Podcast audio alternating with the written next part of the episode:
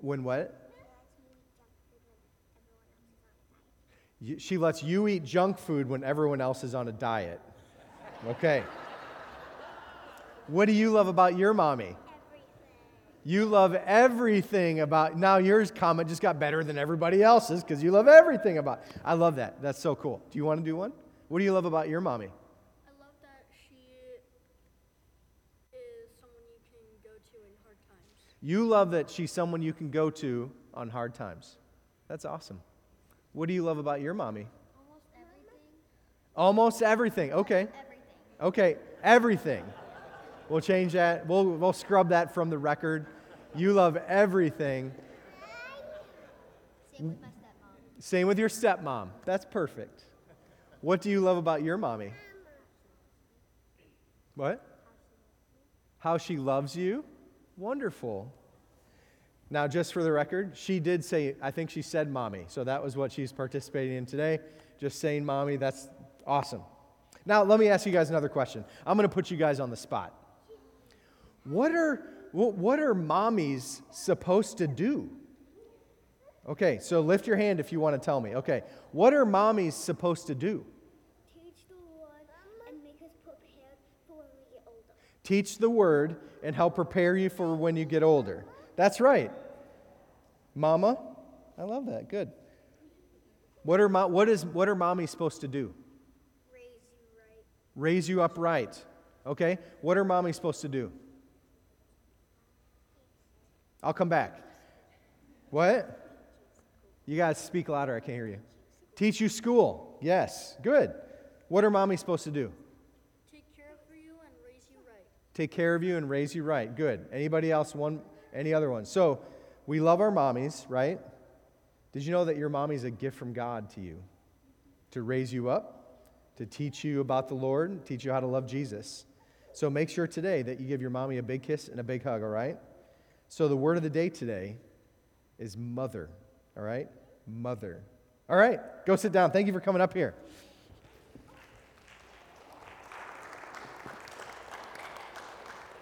Were any of you mothers with kids up here nervous about what your kid was going to say? I feel like every Mother's Day I have to begin my sermon with the same thing, and that is with a very clear, concise apology to my mom for everything I put her through. My mom, along with all the rest of you moms in here, are required by God to have a huge amount of faith to raise your kids. And I got an amen for the moms, right? Oh, let's try it again. And I got an amen for the moms. Okay, thank you very much. Okay. There's some things that I need to clear the air about for my mom and on behalf of all of the rest of you who have mothers. I want to apologize today for the time that I thought that I could make it from the couch to the wooden footrest in one jump and didn't, and smashed my face on the wooden footrest and have the scar from the stitches to prove it. I need to apologize to my mom for the time I thought it would be a good idea to organize a game of tag on the eagle's nest. Do y'all remember that from elementary school? I don't even think they have these anymore. It's basically a death trap of bars. Take a bowl, flip it upside down, a bunch of monkey bars like this in a big circle. They don't have those anymore. There's a reason. Because when you play tag on those and you fall from the very top, you can sprain or break your wrist. That's what I did. I feel like I need to apologize for the call my mom got to come get me and rush me to the emergency room. She got more than she bargained for in a son who loves to ride motorcycles, who flies airplanes, um, who packed it up one day and decided to move to Florida to go to college, received a call to be a pastor, and not just a normal pastor, but one who starts churches, who received a call to now come to Key West, Florida to be a pastor and almost be as far away from my hometown as physically possible and still be in the United States. I'm sure throughout my life, and I'm sure throughout your life, your mother often asked the Lord, God, what is my role here? What do you want from me? How do you want me to raise this kid? Moms, you ever ask that question? Good. Okay, so we'll go on with the message because that's what this is about. The challenge is the world and the people of this world and our pop culture is very ready to tell you how you're supposed to live, moms. Did you know that? Do you feel that's true?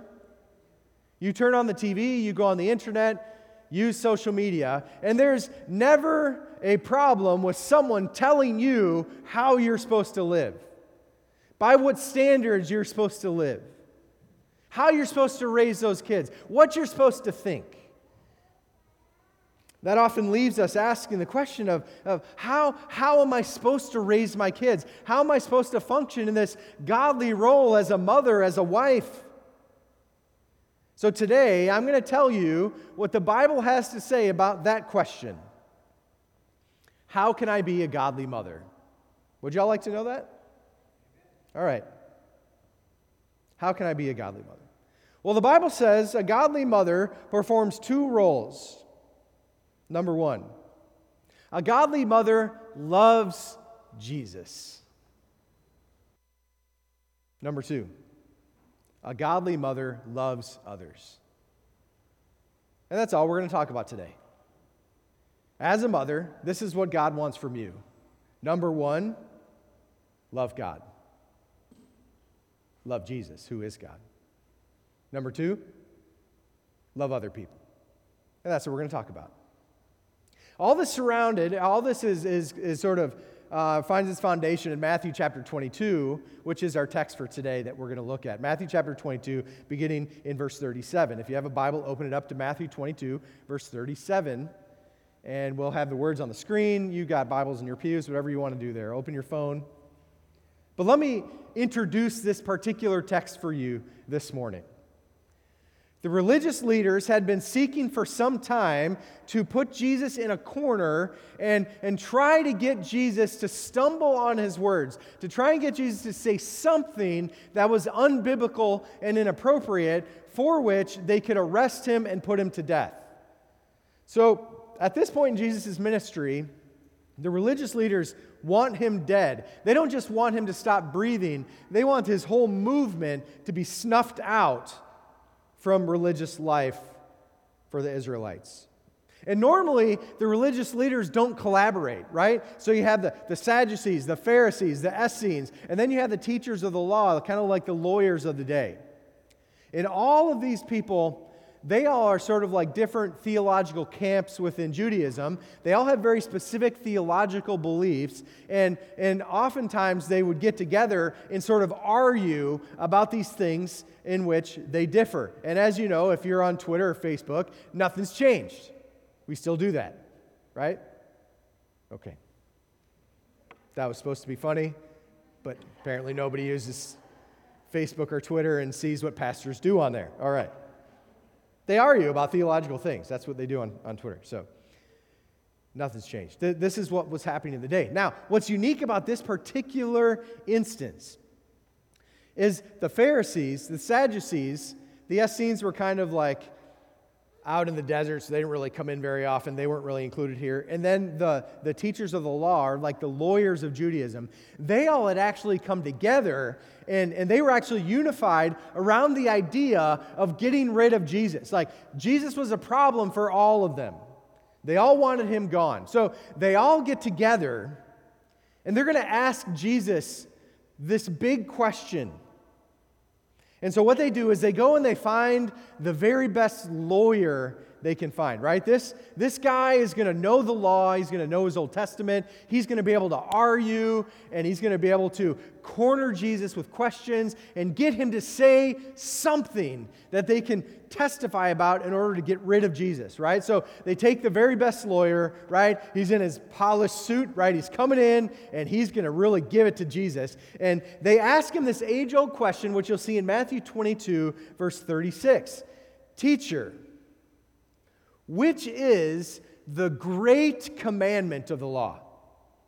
Or what's the most important commandment in all of the law, in all the Old Testament? Now, this is a question that caused significant debate among religious leaders of the day. Like, someone in the group would ask this question, and they would literally argue about it all day, right? This is kind of like if you were to come to Key West and say, What is the best crust in key lime pie? Is it pie crust? No. Is it graham cracker crust? Pie crust?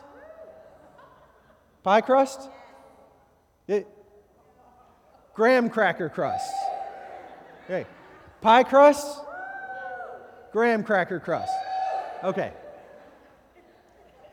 Whipped cream on the top? Meringue. Whipped cream? Meringue. Okay. Right? But these arguments, they weren't, they weren't as cheerful as that. They weren't smiling. It would be more like this The University of Florida is the very best football team in the whole state of Florida. Florida State is the very best football team in all of Florida.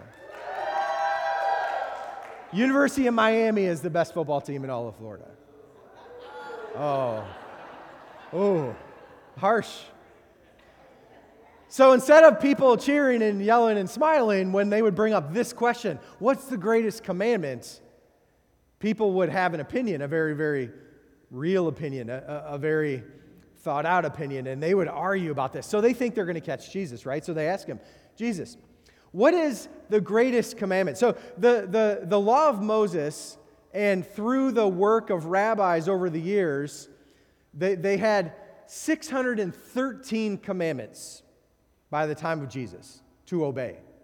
613. So they're asking Jesus, of the 613 commandments, what is the single greatest, most important commandment? And now they come to Jesus in order to trap him. But, you know, Jesus loves people, right? And, and he's not going to waste an opportunity to show them the truth of God's word. And so Jesus actually turns this around on its head and uses it as an opportunity to teach them something. So he answers in Matthew 22, verse 37 and 38. It says, And he said to him, You shall love the Lord your God with all your heart and all your soul and with all your mind. This is the great and foremost commandment. This is the one commandment through which you interpret all the law. If you're going to do one thing with your life, this is it. Love the Lord your God with all your heart and all your soul and all your mind. This is, of course, a quotation of Deuteronomy chapter 6, verse 5 something the Jews called the Shema, which is the Hebrew word for hear. Something that they would pray at least three times a day to God as a part of their worship of Him. The fact that Jesus states that we must love God with all our heart, soul, and mind indicates that we are to love God, that we are to love His Son Jesus with all that we are, with, with everything that we can muster. With everything we are to give, we are to give it to God. While the Jews certainly had hundreds of commands to obey, Jesus takes the crowd back to the basics. And what Jesus commands them to do, as the first and greatest commandment to love God, really covers the first four commandments of the Ten Commandments. Worship no other gods. Do not have any graven images. Don't take the Lord's name in vain and remember the Sabbath and keep it holy. All of those first four can be articulated in Jesus' statement love God, because that's how you love Him. What does it mean to love God? How can you be a mother? How do you fulfill your role as a mother? By loving God. Well, Blomberg writes that loving God is a wholehearted devotion to God with every aspect of our being. From whatever angle one chooses to consider it, emotionally, volitionally, or cognitively.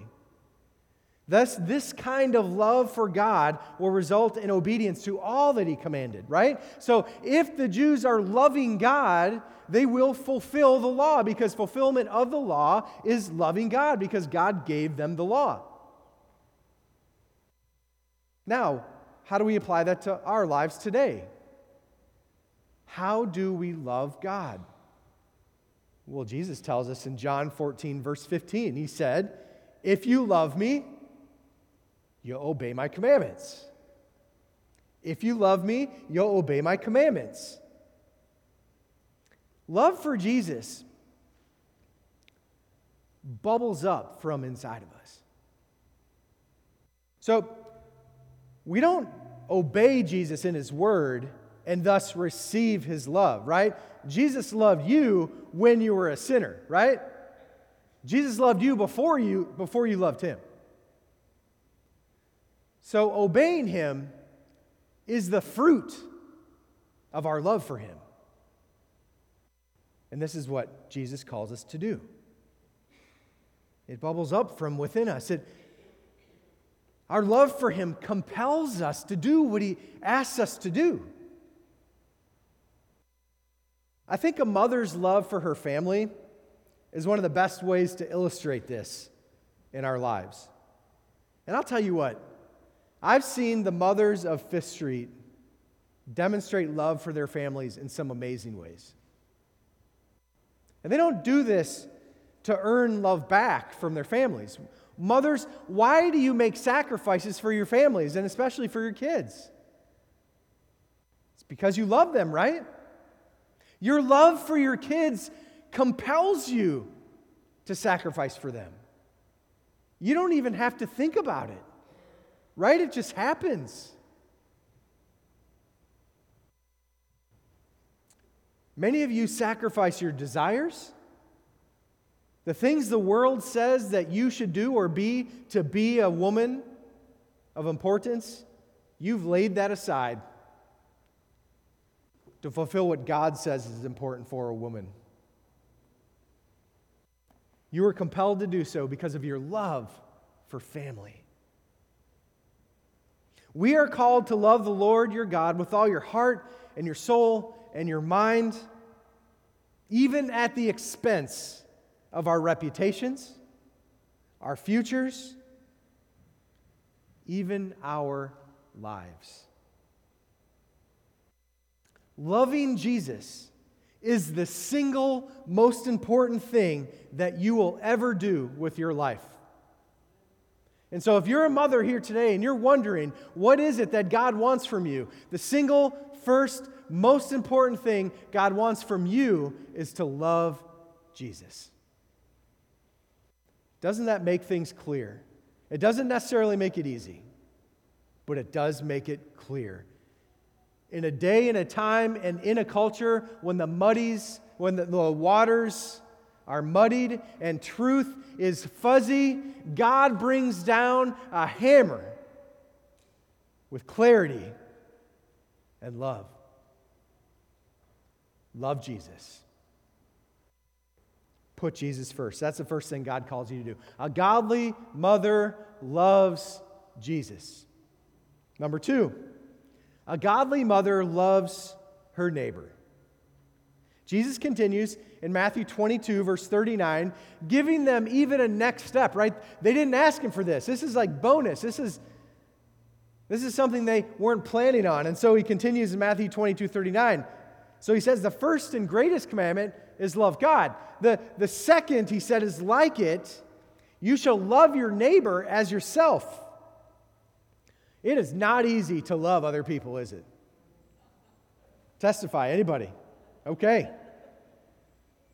It is not easy to love other people. And I'll tell you something it is not easy to love my fellow Key Westerners or the people in Key West while I'm driving. Let me tell you about an event that taught me how to love other people. So I'm on Roosevelt. I'm heading downtown toward, you know, Duval.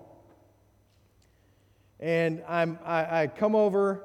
Um, I'm not, I'm not quite to White Street yet, but I'm driving down that direction, and things are going pretty good, right? So I stay in the middle, uh, the left lane, because I know that, that coming up at a light, that the right lane is going to close and turn right only, right? So we're driving, we're all in line. Everybody's in line just like you're supposed to be. If you love other people, then you get over early. I'm driving down the street. What do I see to the right? There's a gentleman who doesn't need to wait in line like the rest of us. He's not a tourist who's lost. He's, he knows this lane's ending to a right only. He's trying to get in front of all of us and then scoot over. So, I feel compelled in my flesh to teach that guy a lesson. Someone needs to teach him that you can't do that, right? And so, I know y'all don't ever do this. Pull up a little closer to the bumper in front of me. You're not coming over here. I'm not even going to look over there. All of a sudden, I can't even turn my head. I'm just driving straight. I'm not looking. I'm not looking. I, and then, of course, I made the mistake of looking. There he is. He's right there, looking at me. Blinkers on. I slow down. I let him in. He was probably a church. He was probably one of y'all. so he's in front of me. So finally, I'm like, all right, God taught me a lesson. God wasn't done teaching my lesson of humility yet. We continue on. What happens after I get through that light? Here comes a golf cart right through the stop sign. Didn't stop, wings it right in front of me, right? I slam on my brakes. He's got, that's like one of those like six seaters. There's people hanging off the back of that thing. That thing, oh, unfortunately, can only go about 15 miles an hour. I don't know why. The right blinker's on the whole time. I'm slowing down, like, oh, why did I? Then at that point, you're wondering, why did I even come here? Why? I mean, why am I driving downtown? Why did I decide to do this? Finally, they actually do turn right. The next block, two bicyclists, right? Run the stop sign, cut me off. We're not going to ride down this street single file. We're going to do it two wide. Here we go. And we're not riding, this isn't like a, like a, like a race for them. Like this is a, a Sunday drive. I can't pass them. There's cars on both sides. And so all the way down to Duval, five miles an hour. That was God's lesson for me on how to love other people when they're unlovable. Because really, that's what God calls us to do, right? When Jesus says, love other people, what's interesting about this is Jesus is actually quoting a passage out of Leviticus 19 18. Let me just read this to you. It says, You shall not take vengeance or bear a grudge against the sons of your own people, but you shall love your neighbor as yourself. I am the Lord. So the original quote, in, or the original command from God in Leviticus is that the Israelites are supposed to love each other, right? Fellow Israelites. Then Jesus comes along and he articulates this in Matthew chapter 5 on who we're supposed to love. All of a sudden, he just cracks this thing wide open. Who are they supposed to love? Everybody. In fact, according to Matthew 5:43, we're even supposed to love our enemies. It's like now Jesus is stepping on our toes, right? Yes, he wants you to love the four wide group of bicyclists that just cut you off. He wants you to love the person that hates you, that injures you, the person who caused you quite a bit of pain in the past. We're to love all of them. That's not easy, is it? And, and God actually articulates the way we're to love each other in the last six of the Ten Commandments. Honor your mother and father. Don't steal. Don't kill. Don't commit adultery. Don't bear false witness. Do not covet. All of those are summed up in the second most important command to love others as you love yourself. Now, listen, we're really good at loving ourselves. And that sounds kind of weird, right? How, how do we love ourselves? Well, you wake up in the morning and you take care of yourself, right?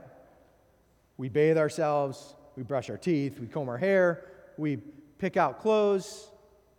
If, if you were to approach an oven and grab a hot pan, you immediately let go of that pan because you have an instinct of self preservation. We're very good at loving ourselves. Jesus wants us to love other people the same way, with the same intensity that we love ourselves.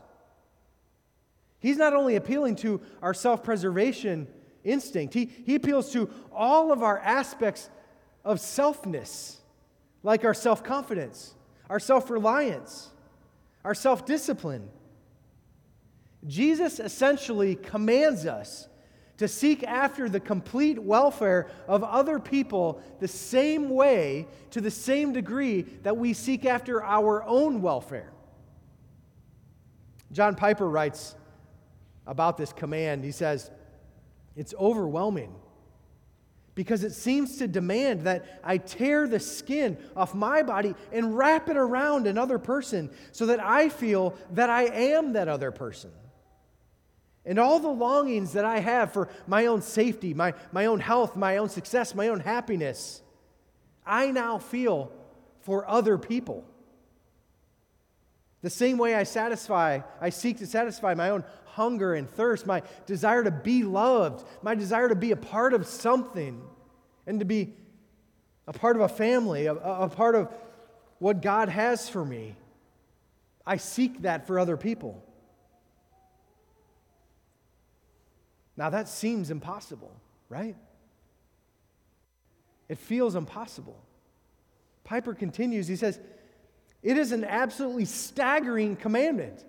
So let's get it clear. What Jesus is saying to the, the Pharisees, religious leaders, and the crowds that have gathered by this time, what he's telling them to do, they are going to recognize that it is impossible to do those things. It is impossible to perfectly love God all the time, right? Because we don't always obey him. It's impossible to perfectly love other people all the time because we just don't do that. It's staggering. Piper says if this is what it means, then something unbelievable and powerful and earth shaking and reconstructing and overturning and upending will have to happen to our souls, right? That's why Jesus came. Jesus came and gave his life on the cross, was buried in the ground, and rose again on the third day because we cannot love God on our own because we cannot obey God on our own. In fact, we won't do it. We don't want to do it. Jesus came and died on the cross. He was buried in the ground. And he rose again on the third day because we cannot love other people the way that we love ourselves. That's why Jesus came. And I think that's what his message here to this crowd, these religious leaders, is angled toward. The hope is that they would hear that and they would go back to Jesus and say, I can't fulfill those commandments. And if someone had done that, I do believe Jesus would have told them how that would be done on their behalf by their Savior. How do we love others as ourselves? Like when the rubber hits, hits the road, meets the road, how do we actually do that? First, we must submit to the greatest need in our life which is to turn from sin and trust in Jesus as Lord and Savior. And then we've got to tell other people about it. If the single most important command for us in life is to love God, and we know that we cannot love God without a relationship with Jesus, then the single most loving thing that we could ever do for anybody else is to tell them about Jesus to help them down the path of salvation. Romans 3:23 says, "For all have sinned and fallen short of the glory of God." So we're all in the same boat. We've all sinned and fallen short. And and 623 says, The wages of sin are death, but the free gift of God is eternal life through Jesus Christ our Lord. So we've all fallen short, but God's given us this gift. Romans 5 8 says, but, but God shows us his love for us, and that while we were still sinners, Christ died for us. So we need to tell them about what Jesus did for us on the cross, his death and resurrection. And finally, the good news in Romans 10 9 and 10 if you confess with your mouth that Jesus is Lord and believe in your heart that God raised him from the dead, you will be saved. For with the heart one believes and is justified, and with the mouth one confesses and is saved. The single most loving thing you can do for anybody ever in this life is to tell them that. to encourage them to repent and believe in Jesus, to lead them to a, a, a life of purpose, love, and reconciliation with God. How else do we love others? By caring for those in greatest need. The Bible is clear about this.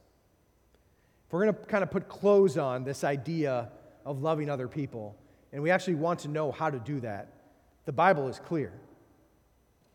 Can you think of a more important way to love other people than to love people whom the world has forgotten?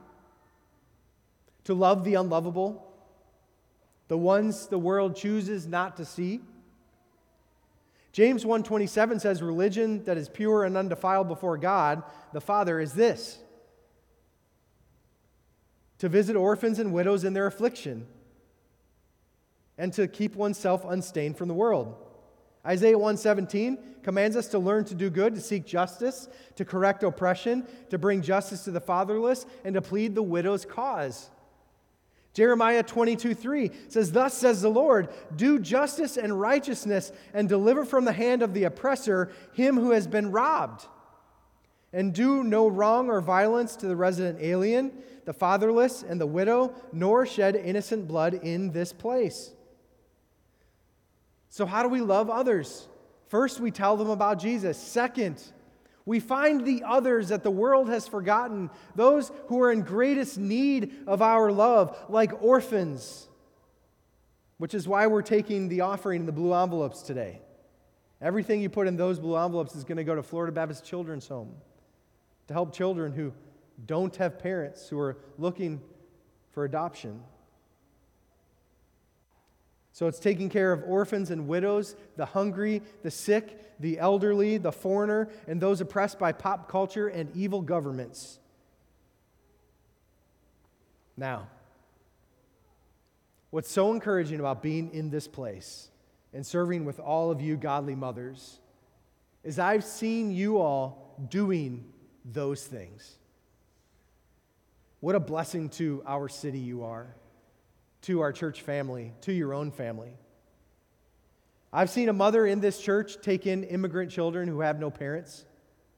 I've seen mothers in this church raising kids that aren't their own who have significant needs. I've seen mothers in this church adopting orphans into their families. I've seen mothers in this church teaching kids about Jesus, patiently raising them up to love him. And I've seen mothers in this church caring for, cleaning after, cooking, delivering meals, spending time with widows this world has long forgotten. You mothers of Fifth you keep up the good work. You keep loving Jesus. You keep loving other people the way you love yourselves. And the testimony about God's goodness and his greatness will be strong in our city.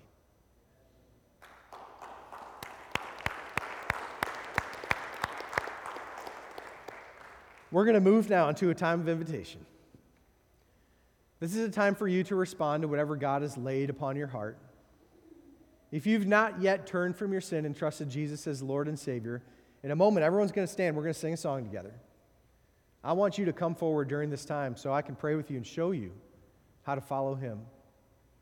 If you need to come for prayer, if you're sick, or you have something coming up that I can pray for you about, this will be a time for you to do that as well. Or if you have a decision weighing on your heart, please come forward so I can offer you encouragement. Would you all stand with me now as we have this time of decision? Heavenly Father, I pray over this time.